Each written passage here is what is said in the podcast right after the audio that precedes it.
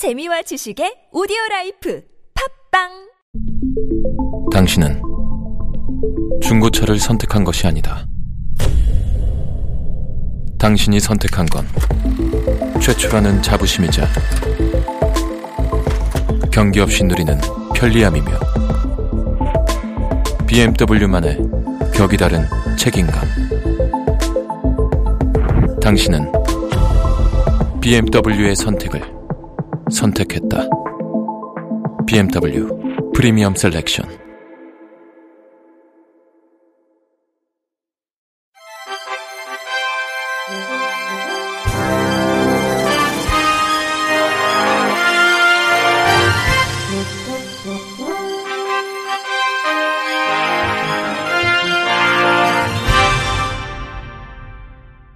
청취자 여러분 안녕하십니까? 1월 19일 금요일 KBIC에서 전해드리는 생활 뉴스입니다.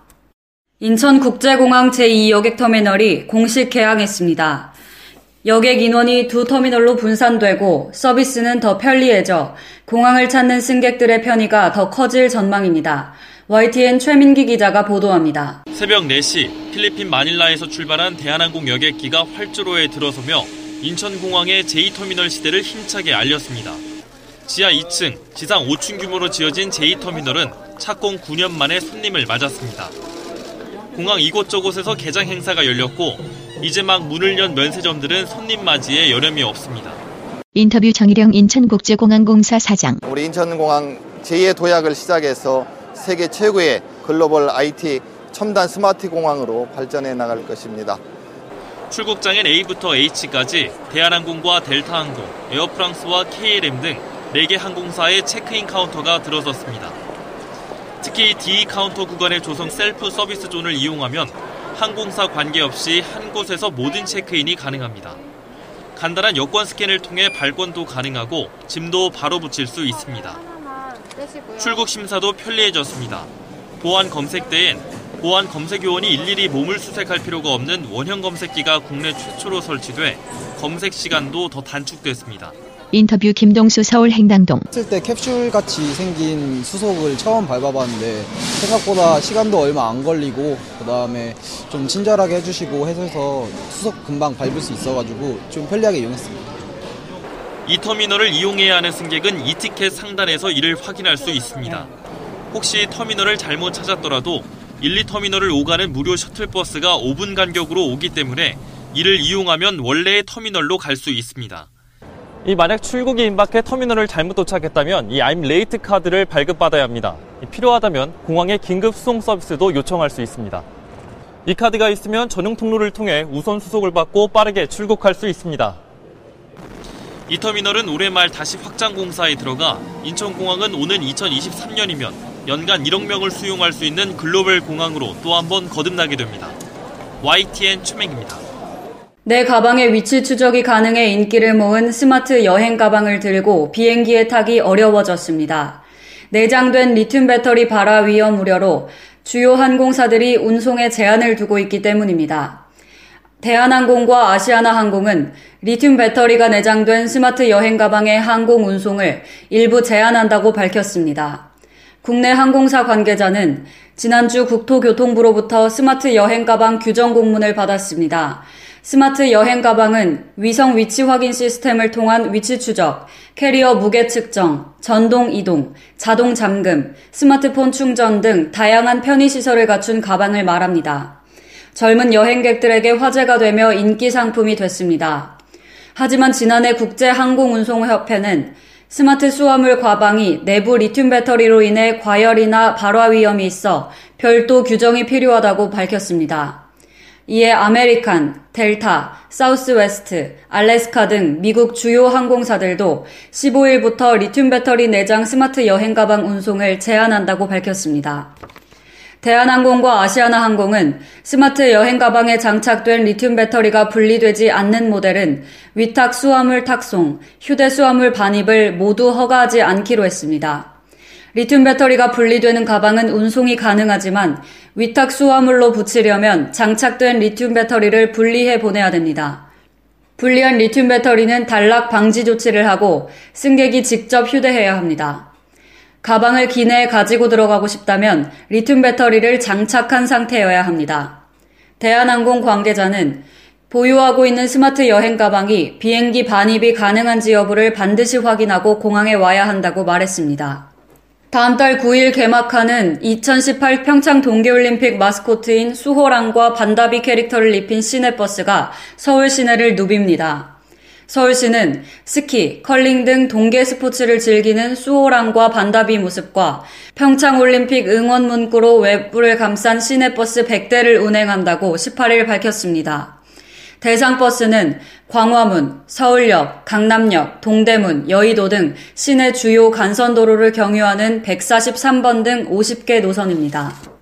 서울시는 평창올림픽 기간 중 개 폐막일 등 이동 수요가 많은 총 10일간 시내 주요 지점의 버스 막차를 새벽 2시까지 연장 운행합니다. 올림픽을 관람하고 심야에 서울로 돌아오는 시민들을 배려한 조치입니다. 연장 운행 대상은 서울역, 상봉역, 고속터미널, 동서울 터미널 등을 경유하는 11개 노선입니다. 뇌진탕을 일으킬 수 있는 정도의 큰 충격이 아니더라도 머리에 반복해서 충격이 가해지면 심각한 뇌 손상을 일으킬 수 있다는 연구 결과가 나왔습니다. 미국 보스턴 대학교 연구팀은 클리블랜드 클리닉, 하버드 의과대학 등과 공동으로 머리에 가해지는 충격과 만성 외상성 뇌변증 등 질환과의 관련성을 알아보기 위한 연구를 7년간 진행했습니다. 연구팀은 경기 중 뇌진탕이 아닌 머리 부상을 입은 17에서 18세 운동선수 4명의 뇌를 검사했습니다. 연구팀은 이들의 뇌에서 부상 후 24시간 만에 혈관이 새고 신경퇴행성 뇌질환과 연관이 있는 타우 단백질이 형성되는 등 CTE의 징후가 나타나는 것을 발견했습니다. 연구팀은 이들의 뇌를 사망하기 직전에 머리에 상처가 없었던 비슷한 연령대의 운동선수 4명의 뇌와 비교했습니다. 사망한 이들의 뇌는 연구팀에 기증된 것입니다. 연구 결과 머리에 충격이 가해졌던 선수들에 비해 머리에 충격이 없었던 선수들의 뇌에서는 병적 측면에서 어떤 변화도 없었던 것으로 나타났습니다. 연구팀은 또 머리에 반복적으로 상처를 입게 만든 쥐를 대상으로 한 실험에서 뇌진탕과 같은 심각한 증상은 발생하지 않았지만 뇌에서 눈에 띄는 병적 변화가 일어난 것을 발견했습니다. 연구팀의 리 골드스타인 박사는 만성 외상성 뇌변증이 머리 부상 직후부터 시작되는 것으로 나타났다고 말했습니다. 그는 머리에 가해지는 충격의 대부분은 뇌진탕을 일으킬 정도로 크지 않은 것이라며 이 때문에 이런 가벼운 충격에 관심을 기울이지 않는다고 말했습니다. 그는 만성 외상성 뇌변증 환자의 약 20%는 뇌진탕과 관련된 기록이 없다며 뇌진탕과는 별도로 반복되는 신경외상이 심지어는 10대를 포함한 젊은이들에게서도 조기에 만성 외상성 뇌변증을 유발할 수 있다는 것에 관심을 기울여야 한다고 덧붙였습니다. 이번 연구 결과는 브레인 저널에 실렸습니다.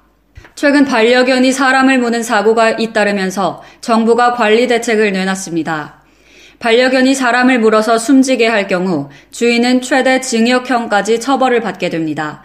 MBC 남지연 기자가 보도합니다. 농림축산식품부는 우선 반려견을 맹견과 관리 대상견, 일반 반려견 세 종류로 구분해 관리하기로 했습니다. 맹견은 기존에 도사견 등 세 종만 지정돼 있었지만 마스티프와 라이카, 오브차카와 칸갈, 울프독 다섯 종이 추가됩니다. 맹견은 공동주택에서 사육이 엄격히 제한되고 유치원이나 초등학교 등의 출입도 금지되는데 소유자를 책임보험에 가입시키는 방안도 추진됩니다. 관리 대상견은 바닥에서 어깨뼈 가장 높은 곳까지 높이가 40cm 이상인 게를 말하는데 엘리베이터나 아파트 복도 같이 협소한 공간을 갈 때는 반드시 입마개를 착용하도록 했습니다. 이를 지키지 않으면 위반 횟수에 따라 반려견 주인이 최대 50만 원의 과태료를 물게 됩니다. 또 맹견의 경우에는 과태료가 최고 300만 원까지 상향됩니다. 농식품부는 지금까지 사망 사고가 발생해도 개 주인이 벌금형을 받는 데 그치는 경우가 많았다며 최고 징역 3년형에 처할 수 있도록 법 개정도 추진하겠다고 밝혔습니다. MBC 뉴스 남재입니다. 인터넷 이용 시 불편 사항을 다루는 118 상담센터에 지난해 접수된 민원 중 개인정보 침해가 30.9%로 가장 많은 비중을 차지한 것으로 나타났습니다. 18일 한국인터넷진흥원에 따르면 작년 118 상담센터의 접수 민원은 총 33만 6,407건이었고 이 가운데 30.9%가 개인정보 침해와 관련된 문의였습니다. 이어 해킹, 바이러스 22%, 스팸 15.77% 순으로 많았습니다. KISA는 작년에는 랜섬웨어, 스미싱, 화상통화 해킹, 대통령 선거 관련 문자 발송 등과 관련된 문의가 많았다고 전했습니다. 특히 워너크라이 랜섬웨어가 기승을 부린 작년 5월에는 상담 건수가 4월보다 35배가량 급증했습니다. 키사는 이날 서울 코리아나 호텔에서 경찰청, 소비자원 등 유관기관과 상담센터 간담회를 열고 이런 내용을 공유했습니다.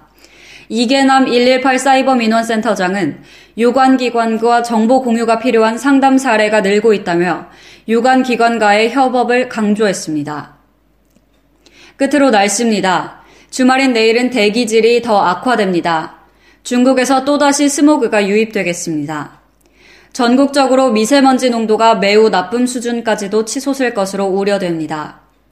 주말이지만 장시간 외출은 피하시는 편이 좋겠습니다. 주말과 휴일에도 뚜렷한 눈비 소식은 없겠고 추위도 심하지 않겠습니다. 하지만 다음 주에 또 한 번 영하 10도를 넘나드는 강한 한파가 찾아오겠고 이로 인해 먼지도 해소되겠습니다. 이상으로 1월 19일 금요일 생활 뉴스를 마칩니다. 지금까지 제작의 이창현, 진행의 윤수빈이었습니다. 고맙습니다. KBRC